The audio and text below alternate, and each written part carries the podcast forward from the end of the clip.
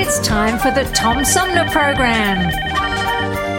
The Tom Sumner Program is a live variety show with music, comedy, and special guest interviews every Monday through Friday. The Tom Sumner Program. Old fashioned radio for a new generation.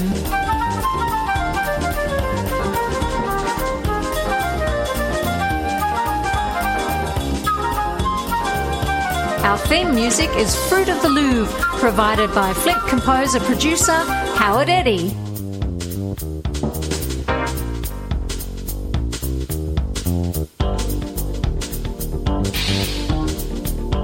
Stay tuned, because it's on now.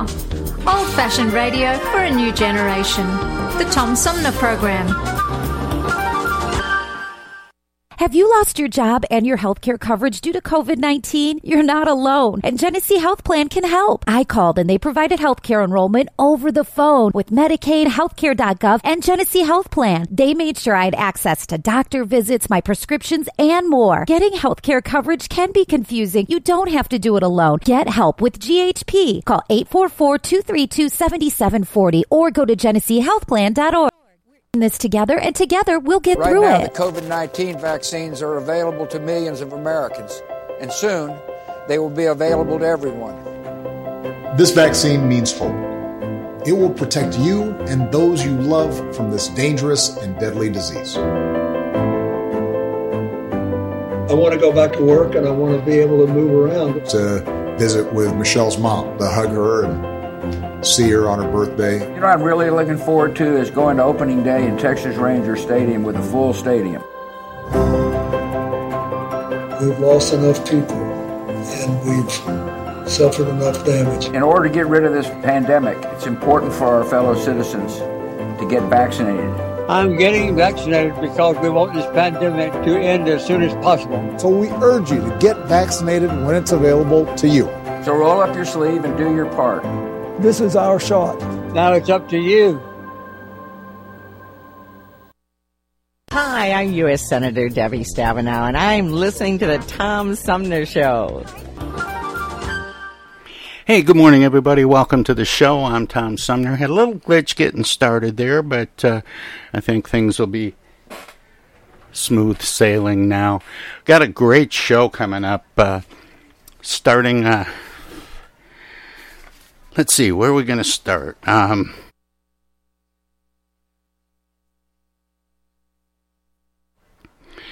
little, uh, little out of breath here from fixing the glitch. We are going to uh, start out with uh, Lesa Cline-Ransome. She'll be coming up in just, just a few minutes. She's the author of almost 20 books for young readers. Her newest book, Being Clem, is the final novel in the award winning Finding, Finding Langston trilogy.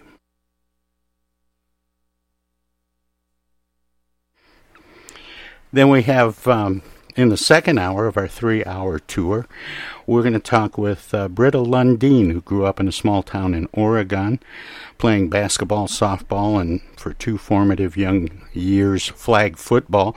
She works as a TV writer, but has a, a new young adult novel called Like Other Girls.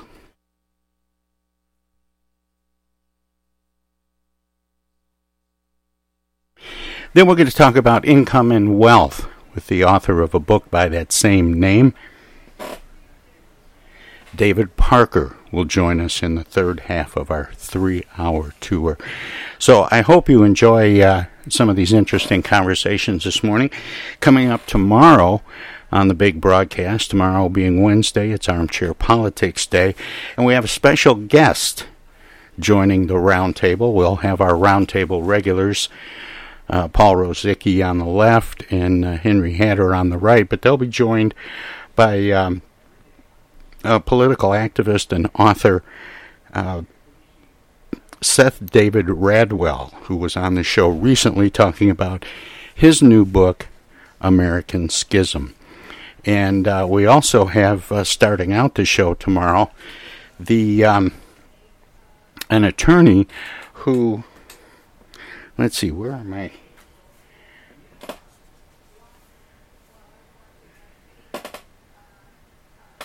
Anyway, I lost my notes. Matt DePerno was uh, the attorney in the case uh, challenging the voting machines in Antrim County during the 2020 presidential election, and he has just recently announced that he's running for Attorney General. And we'll be talking with Matt DePerno tomorrow morning to start out the show, and that'll be followed by uh, Armchair Politics. Always, uh, always a fun roundtable on Wednesdays when we talk about, um, well, the headlines in politics and current events, plus uh, oh, some interesting quotes from the week, and uh, my favorite part, the coveted X Files. Anyway, uh, as I mentioned, had a little glitch getting started this morning. Sorry if it feels a little bit clunky. Uh, I was crawling around sorting cables and stuff to make sure we got back on the air. So we are back on the air. Things should be running smooth. We've got uh, oh, just about a minute to go before we uh, kick off our conversation with um, Lesa Cline Ransome. Let's see if I can.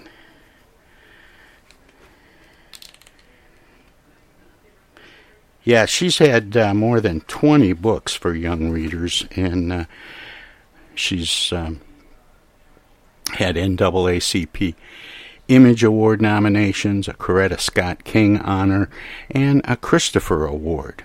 She's also been named to ALA Notable Books and Bank Street Best Children's Books list.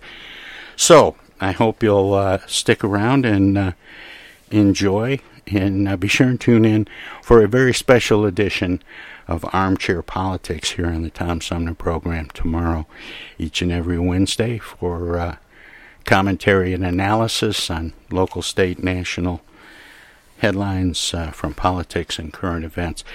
Anyway, tomorrow is going to be a special edition, so I hope you'll tune in for that. In the meantime, uh, let's turn it over to my conversation with Lisa Klein Ransom, who will be uh, joining me by phone here in just a moment. And welcome back, everybody. This is the Tom Sumner program. My guest this uh, this hour has just come out with um, the third book in a, a, trilogy called the Finding Langston trilogy. The new book is uh, Being Clem. She is the author of more than 20 books for young readers and joins me by phone. Uh, she is Lisa Klein Ransom.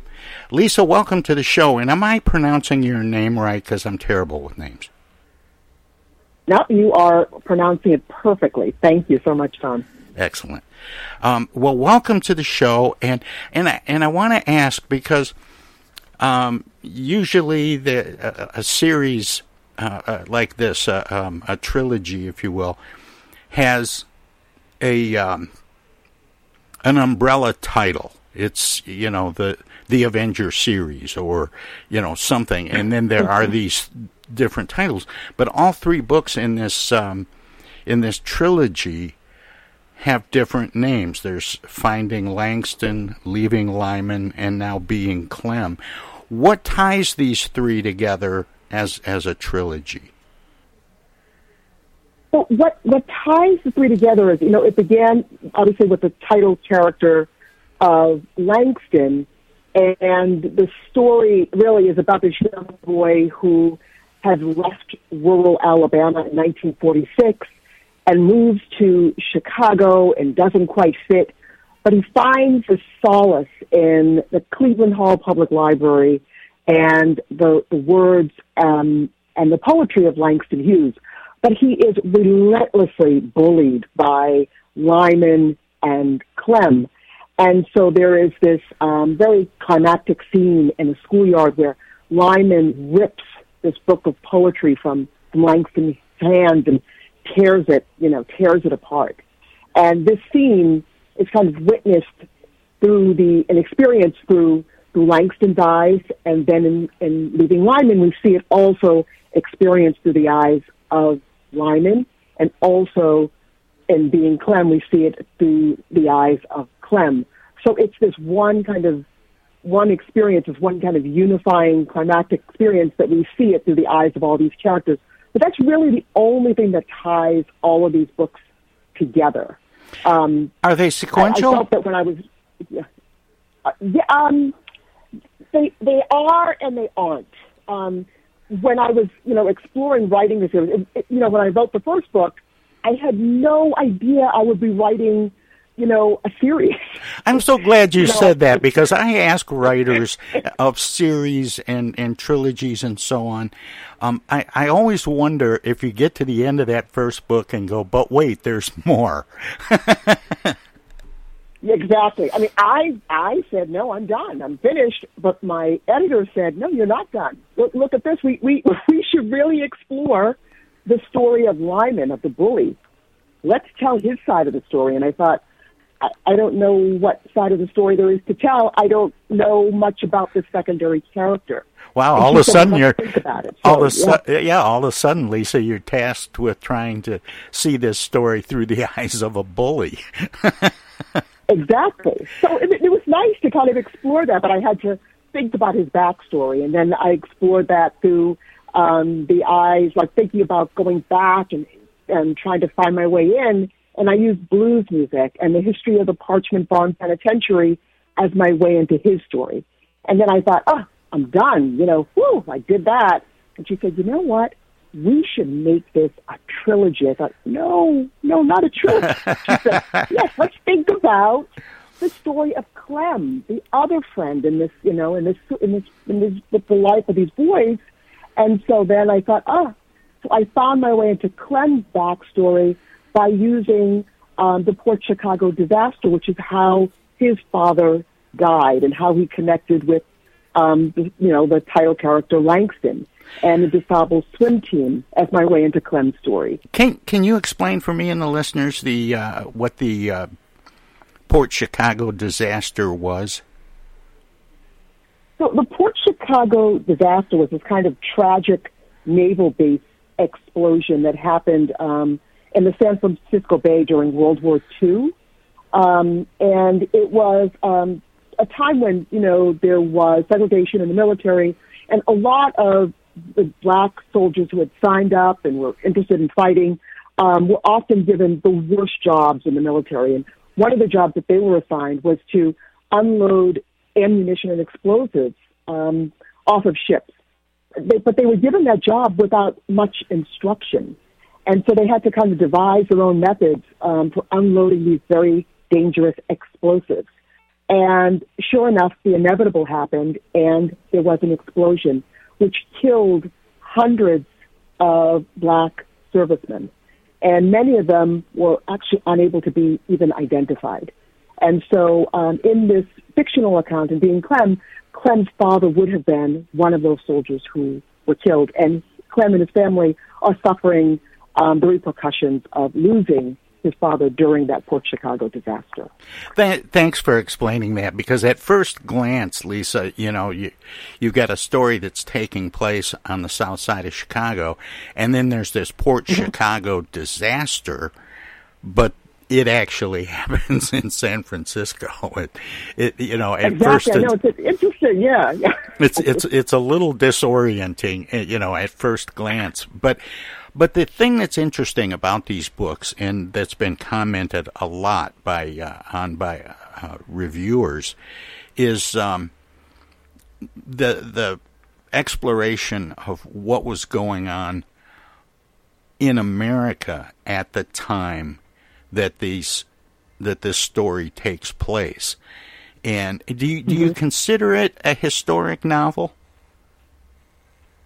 Definitely, I consider it historic novel. I mean, there's so much um, happening. And, and one of the things that led me to even writing about this period in history was that I had read um, Isabel Wilkerson's The Warmth of Other Suns, the epic story of America's Great Migration. And I was so um, fascinated by the story of all of these um, African Americans leaving the South and coming north and, you know, and moving to all of these incredible, you know, American cities and changing basically the demographics of, of America. And so I thought, wow, you know, and Chicago was one of those cities. And, you know, Milwaukee um, plays largely also in these books. And so I thought it would be so interesting to kind of think about um, you know, these these cities and and the Great Migration as seen through the eyes of a young of young African American boys. What was that experience like for them during this period? You know, we often think about it, you know, how adults fared and leaving the South and coming north. But what was it like for kids leaving everything behind, everything they knew, and coming north? It was like a huge difference. This was, you know, my my my own parents. This is the story of my own family. My mother and father both left the South and came north to Massachusetts and Rhode Island. And I thought, wow, what would that have been like for them? So that's how the, the series even began. More with author Lisa Klein Ransom straight ahead. Hello out there, everybody. It's me, Tigger. T-I double G R. That spells Tigger. And don't forget to remember to listen to Tom Sumner program on account of because he's so bouncy. I'm Julie Lopez with Crime Stoppers. Have you ever wondered what to do if you have information about a crime or the whereabouts of a felony fugitive and you want the police to know but you need to remain anonymous? Well, here's what you can do. You can go to p3tips.com or download the mobile app. You can go to Crime Stoppers of Flint and Genesee County's Facebook page and click on the Leave an Anonymous Tip tab, or you can call 1 800 422 jail. All methods are anonymous, and if your help leads to a felony arrest, you may be eligible for a cash reward. Remember, your voice matters. Our lives have been turned upside down by COVID 19. When a vaccine becomes available, it's critical that all of us get it. What we do as individuals will impact everyone's health, including those who can't get the vaccine. We won't get through this unless everyone takes part. Now is the time to get up to date on all recommended vaccines for both kids and adults. Experts say it's more important than ever for everyone to get their flu vaccine this year. And if you're older, you should get both the flu and pneumonia vaccines, since both illnesses can make COVID 19 even worse. Vaccines are available at a lot of convenient places, so be an example for friends and loved ones and encourage them to get vaccinated too. We all want to reunite, travel, and get back to school and work, but that means we all need to get on board. This is the time to do what's right for each other. Get vaccinated. It's our best shot. Hey, this is Tom from the Tom Sumner Program. Catch me and a gaggle of great guests weekdays on Our Voices Radio, WFOVLP 92.1 FM. You never know who might drop by. Joe By from the Blue Hawaiian. Dan Sterling. Congressman Dan Kildee. Alexander Zonjic. Actor, comedian Joe Napodi. Woodrow Stanley. U.S. Senator Debbie Stabenow. State Senator Jim Ananich. Comedian Brian McCree. The unknown comic. Mark Farner. And Tom, I want you to know Tom's my friend. You, you've always got great questions and you know the material and you, and you care about it and it's, uh, it's, that's impressive. Nice to be with you, Tom. And I admire you for reading all of that. I haven't read the whole thing. I've got willing to admit that. hey, Tom, this is my favorite interview always. You, you, it's like having coffee at the kitchen table with you. Tune in Monday through Friday from 9 to 12 right here on 92.1 of a kind and check out our website at tomsumnerprogram.com. MTA Flint is nationally recognized for continually seeking to provide sustainable, reliable, and cost efficient transportation for individuals throughout the region. Through work related and non emergency medical transportation and your ride services, MTA is moving people with future and alternative fuel technologies. More information about MTA Flint and specialized services is available at mtaflint.org. Discoveries. They happen when we least expect them, in places we thought we knew. And discoveries have a way of teaching us a little more about ourselves along the way. Welcome to Flint and Genesee County, where up north meets down south. Home to Michigan's largest county park system and a vibrant culture. A place filled with discoveries we've yet to make throughout acres of beautiful lakes, wetlands, and woods, and in the diverse city beyond. Where the uplifting melodies of gospel choirs fill the air, where the work of renowned artists color the galleries and museums where the fresh fruits and vegetables at the downtown farmers market awaken our senses, and where the cultural center and planetarium broaden our view of the world. Let's spend a few days enjoying the wonders of Flint and Genesee County, where the joy of discovery is pure Michigan. Your trip begins at Michigan.org. This is Congressman Dan Kildee, and you're listening to the Tom Sumner Program. More with author Lesa Cline-Ransome straight ahead. This show is based in Flint, Michigan, and Flint was one of those towns where people went because factories were going up. There were lots of good paying, basically low skilled jobs. And it Mhm. attracted people from all over the country, especially from the South. And um, there's a, a mention of a character, uh, I think it's Clem's mother, who has a college degree but works at a as a servant in in a white home. Exactly. And and Yes. as you were talking And- about the migration, I was thinking of a, a friend of mine, a, a musician here in, in, in the Flint area who passed away a few years ago, and he had told me that his dad was an engineer, educated up in northern Michigan somewhere. He was black, and Mhm. he came down to Flint to get a job in the factory, and was hired as a janitor. And I Uh-huh. and I thought Yeah. of that when you were talking, uh, you know, when you mentioned Clem's mother. Mm-hmm. And, and that's part of the. I mean, you know, in my research, you know, I I, I was surprised, honestly, at um, what I discovered about, you know, the reality, the harsh reality that um, so many blacks faced in living in these cities. You know, you, you think you're coming for a chance at advancement, but yet at every turn, they are still faced with the realities of, of racism and discrimination. And so what I discovered is so many college educated black women, you know, were faced with just limited, you know, career options. So many college educated women were working as domestics. I, I would think that at that allowed. at at that point in time, I would think that was um, sadly fairly common.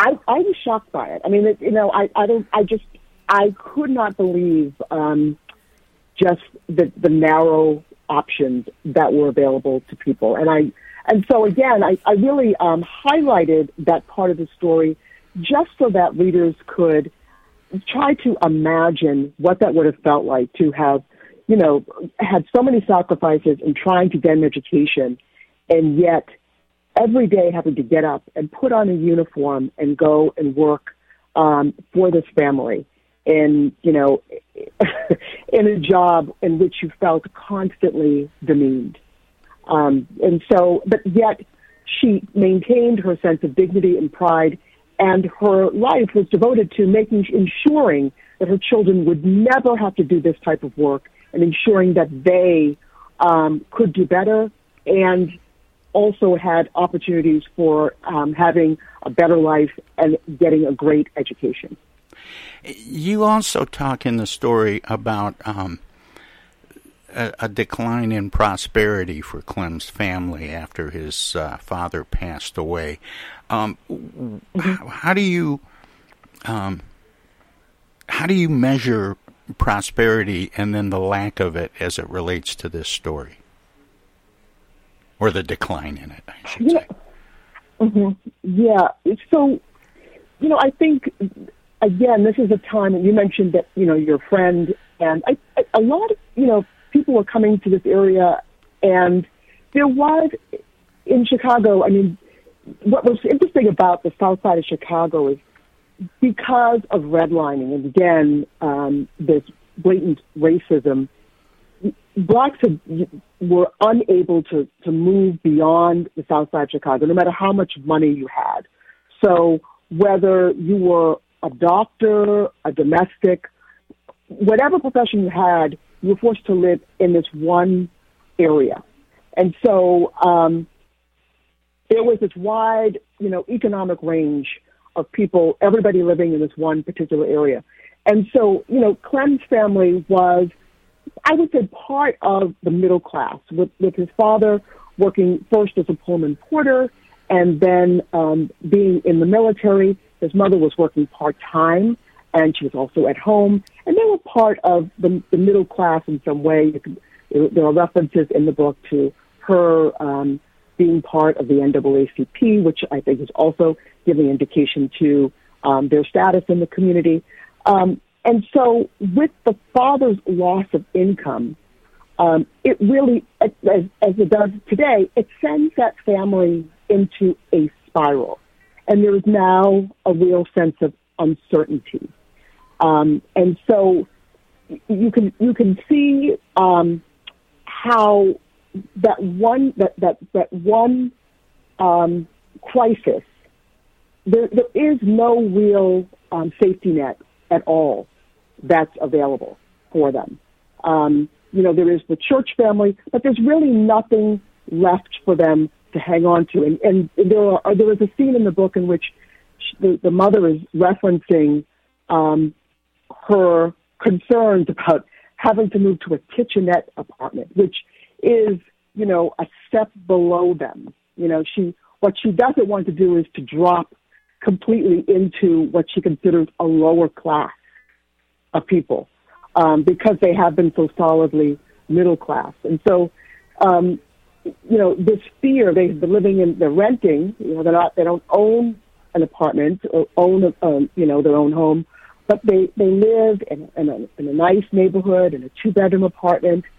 But the fear is always, will we be forced to live in this other part of town in a kitchenette apartment? That would be, you know, a real decline of their fortunes. And so um, she is able to maintain, um, you know, living in this place, but it's always really hand to mouth. Um, and she's able to do that by working as a domestic, but still, you know, there's always a sense um, with Clem and his sisters, you know, what will will she be able to maintain it, um, and how close they are living to the edge. There's always that fear, um, and so you know, I think that that that concern about how close they are to dropping into the lower class, I think for them is one in which um, causes this constant sense of fear and uncertainty, um, which which we see with Clem as part of his ongoing fear and nervousness um, that he has difficulty expressing and manifests in a variety of ways. Lesa, you've written more than 20 books for young readers. And um, do you think of the Finding Langston trilogy and this, uh, this third installment being Clem as being written for young readers? And does have having young uh, uh, lead characters make it so? Um, do I see it as being written for young readers? Yeah.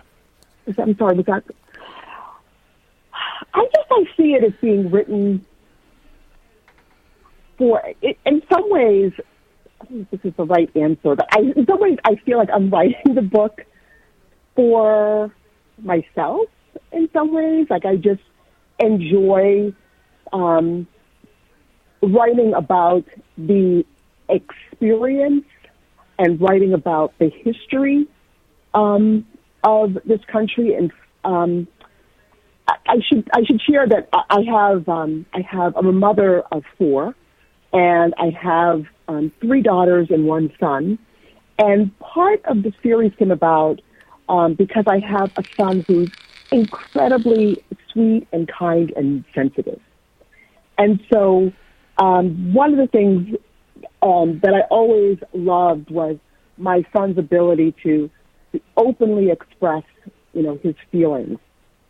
And I encouraged him to do so.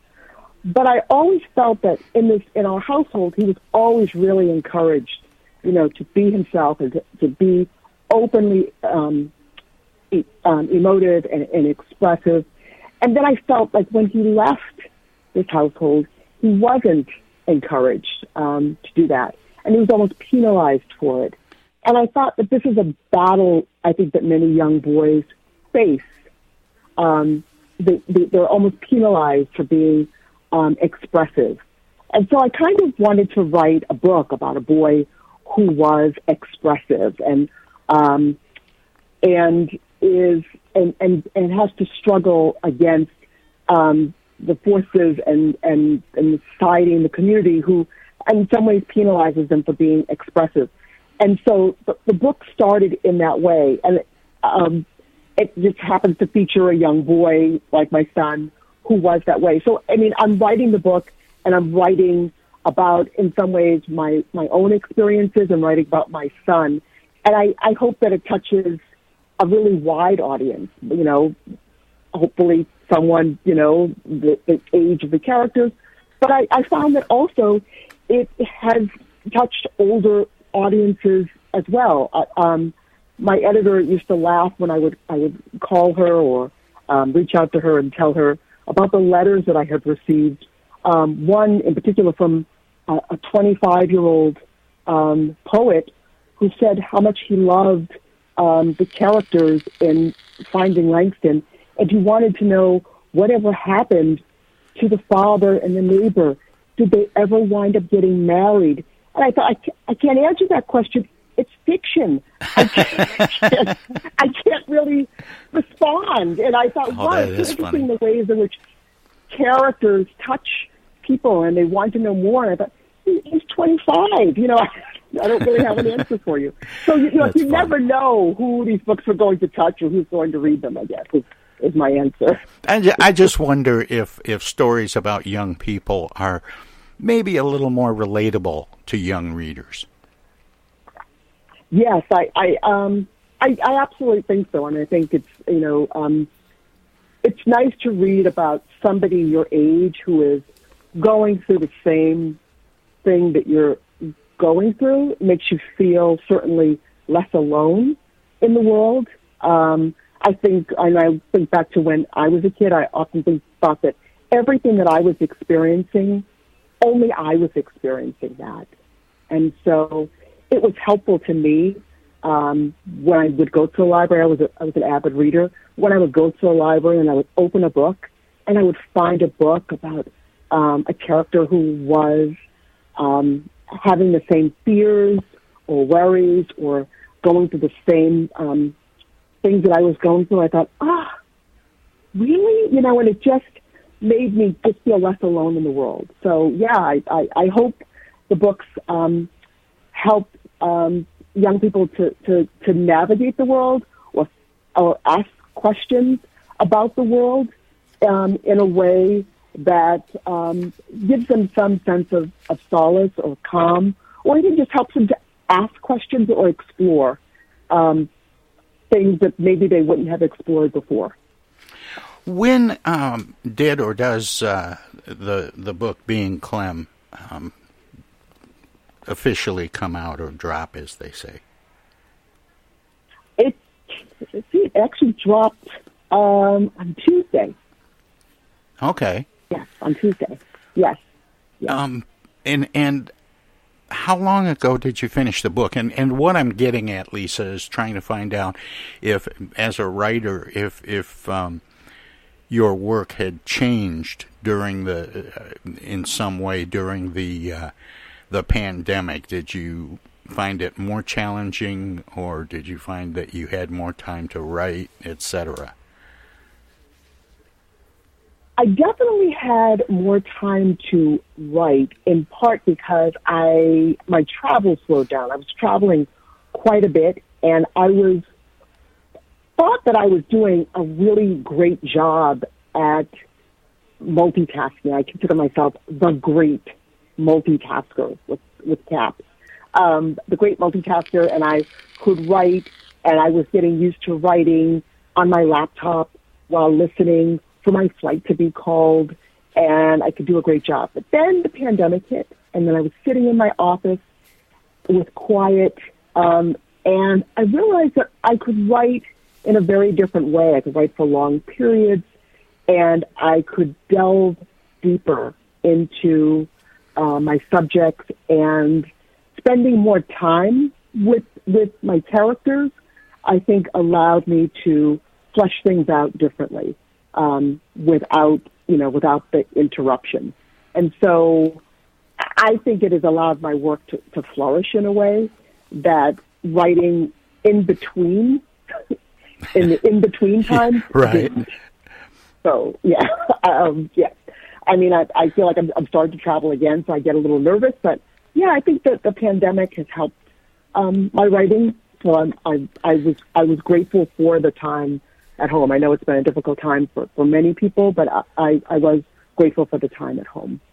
Yeah, I, I find that interesting, and I, I don't know if it surprises you the way it surprised me, but I, I was surprised by the number of writers I've talked to, very successful writers, who said, you know, while they were in quarantine, that they were a little bit like a deer in the headlights that you know they they weren't nearly as productive as you know they look back and say boy I could have gotten so much done and didn't um, and and so I find it interesting talking to people about how they use the time I guess so now that yeah, being yeah. Clem is finished uh, aside from you know some of the promotion and and you know having to suffer through interviews like this one. Um, um, what's what's next for you, Lesa? So right now, I am working on a, a new novel, and this is you know I had written, as mentioned, a lot of picture books, and I had even written a chap a chapter book that came out recently. And so these this is my middle grade trilogy, and now I'm working on a young adult novel um, that takes place in 1940 um, in Jackson, Mississippi. Um, it, it, that addresses a kind of a troubling period again in history. And so I'm working my way through that, and hopefully we'll have that finished in the next month or so. So that's kind of what I'm working through now. And then I'm going to go right after that, I'm going to go right into another, probably young adult novel. So I'm sticking with this with with middle grade and YA for now. So that, this has been a, a great. Um, the transition into middle grade has shown me how much I love being with this age group and how I love diving a little more deeply into um, into history and spending more time with the character. Unlike picture books, it's middle grade and YA. You get to spend longer periods with your with your subjects and really get to know them in a in a deeper and fuller way. Do all of your books um, dig into Black American history as as much as this trilogy? And is is Black American history a long time interest for you, or something you've discovered and and continue to learn about as you research and write your books? I, I would say yes, like absolutely. I mean, I um, growing up, like many of the stories I'm telling now, I never read about in history textbooks. I was wondering. So I, I actually I can't even. Yeah, I, I I I can't even say I was much of a fan of history. I have to you know confess I wasn't a fan of history, but I've always loved stories and I've always loved reading. But I discovered kind of as I got older that history's really a form of storytelling. It's kind of the stories we tell about ourselves. Well, and and, and I think you would agree with me that history should be taught that way, and not a series of dates and places. This is the this is the issue I had with the way in which I was taught history. That it was about dates and places and battles, and I thought I am not connecting with this at all. I couldn't even make connections between well yeah they were events. just they were just points on a timeline. And I, I have the same issue and i thought you might as well. And and i think a lot of people as they get older and they hear the stories of history it becomes much more interesting. Yes exactly. And so and also for me i grew up in um in malden massachusetts. And so when I, I, you know i i love living in malden but i in growing up in the 70s um in my classroom, it was like the role of blacks in this country. It was basically was one of enslavement and the civil rights movement. And so yeah. now the stories that I'm discovering, you know, like the Port Chicago disaster and the impact of the Great Migration, it's like I'm having the opportunity to fill in gaps in history um, and make connections. And so for me, also, these stories help me to kind of give voice and perspective to people that I never really heard much about. And so it also helps me to think about blacks in history um, as part of our collective American history. That that's what I love. I'm, I'm hearing the voices of blacks in history, and not just like, you know, blacks were slaves, you know, blacks marched. That you know. Yeah, I I get it. I, I, I yes, yes. I get it, Lesa, and and uh, and and I couldn't I couldn't agree more, um, because there are so many uh, entrepreneurs and inventors and you know the, and people we just didn't hear about because it was uh, focused on on slavery and the civil rights movement. I think you're absolutely right about that. You know, I'm I'm having such a good time talking with you, Lesa, and I appreciate you spending this time with me and the listeners this morning. And I want to say thank you for that. But I always give guests an opportunity to let listeners know where they can find out more about you and your work, past, present, and future. Um, do you have a website, Lesa? I do. It's uh, lesaclineransome.com. And my name is a little tricky because it's L E S A, and it's Cline, C L I N E, and Ransome, R A N S O M E. So every possible name has an unusual spelling. Well, Lesa, thanks again, Yeah. and, and keep sharing these great stories and, and keep up the good work. Well, thank you so much, Tom. I have so enjoyed talking to you. All right, take care. Again, that was uh, Lesa Cline Ransome. And she uh, has authored more than 20 books for young readers, and uh, her newest rounds out the Finding Langston series, which includes uh, Finding Langston, Leaving Lyman, and the newest Being Clem. And we'll have more of the Tom Sumner program.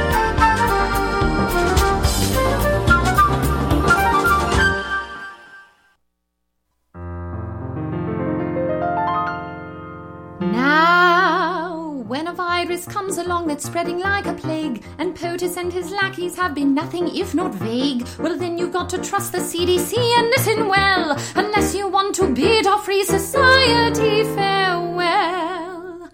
There is a super bad, transmittable, contagious, awful virus. And if we don't act quick and social distance, it will mire us in a stretch of quarantine that lasts until July. A super bad, transmittable, contagious, awful virus. And if you got a better cough in your arm, and if you got a better. now, back in 1918, influenza had its run, but half the docs were busy overseas with World War One. Today we have mass media and scientists to say, if you don't want this virus, well then stay six feet away. Super damn important that we practice isolation, cause we're asymptomatic while it's in incubation. We'll overwhelm our hospitals if there's not mitigation. It's super damn important that we practice isolation. If we don't do it, then we're all gonna die. If we don't do it, then we're all gonna die. And so I hope at last you'll take this lesson here to heart. Cause it's already scary and we're only at the start. If you get bored, just think of the immunocompromised who can't go much of anywhere unless it's sterilized. Contagious, awful virus. If we don't act quick and social distance, it will mire us in a stretch of quarantine that lasts until July. A super bad, transmittable, super bad, transmittable, contagious, awful virus. Super bad, transmittable, contagious, awful virus. From the Tom yeah.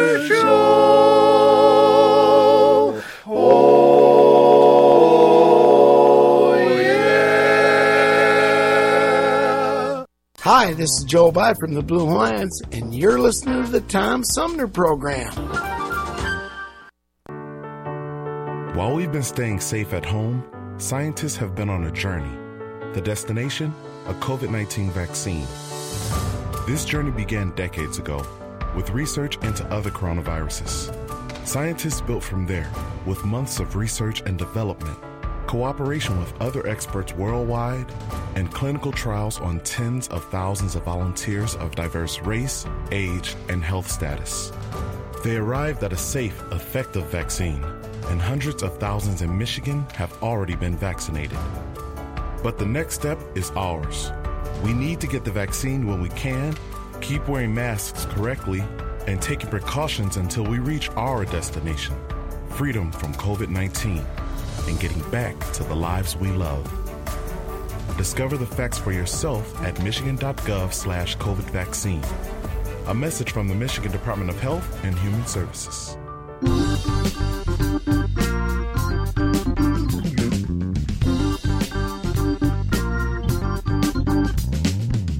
Start your weekend early with the Tom Sumner program every Friday live at 11. We turn the spotlight on the world of arts and entertainment featuring artists from music, TV, and the movies. Catch everything from the rich local talent pool in and around Flint and Genesee County to up and coming stars of stage and screen, plus legends from New York and Hollywood. Hi, this is Greg Nagy. Hey, this is Harper. Hi, this is Joe By from the Blue Lions. Hi, this is Alexander Zonjic. Hi, this is Mark Farner. This is Maurice Davis. Hi, this is Rochelle Ray. Hi there, folks. This is Sweet Willie T. Hey, this is Steve from the Nashville office. I'm Gwen Pennyman Hemphill.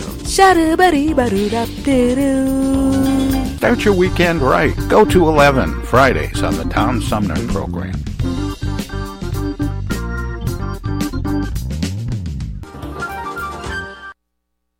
Those hands, no matter whose they are, can spread the germs of many common diseases. That's why I want you to realize how important it is to keep hands clean, to wash them regularly and always before meals with Lifebuoy, which not only removes dirt, but helps to remove germs. Teach the children this habit. Form it yourself. Always use Lifebuoy for hands and face as well as the back. America, your children have an amazing superpower. That's right. They can help save lives by simply washing their hands. Just 20 seconds of thorough hand washing after they've coughed or sneezed or been outside can help fight against the dastardly spread of germs. Armed with only soap and water and hands, your superhero can protect you, your family, and everyone out there in America land. Amazing! Find out more at coronavirus.gov. A message from the CDC and the Ad Council.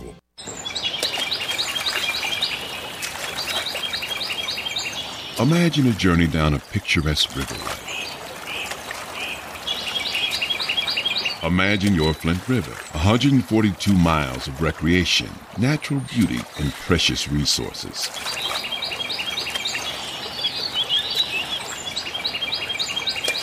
The Flint River is a vital resource that is available for all to use and enjoy. The river and its ecosystem provide unlimited recreational opportunities and natural beauty while supporting wildlife in a vibrant landscape. We all have a responsibility to protect and preserve this precious resource. Learn more at flintriver.org or call the Flint River Watershed Coalition at 810 767 6490. The Tom Sumner Program.com. Hey, this is First Ward City Councilman Eric Mays, and you're listening to the Tom Sumner Program.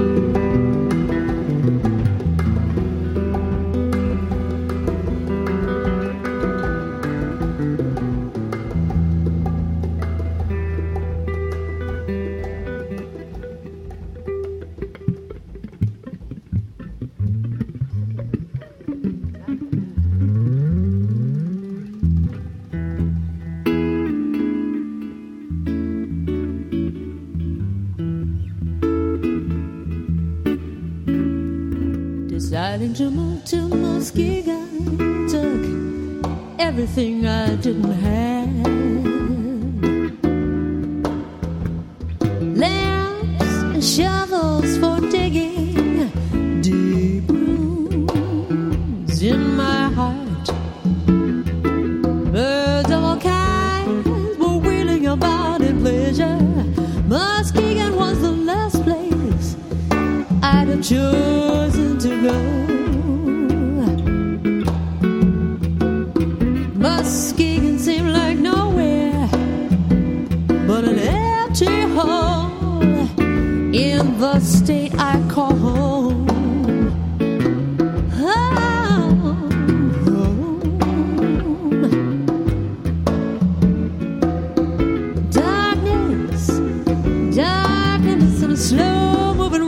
cut.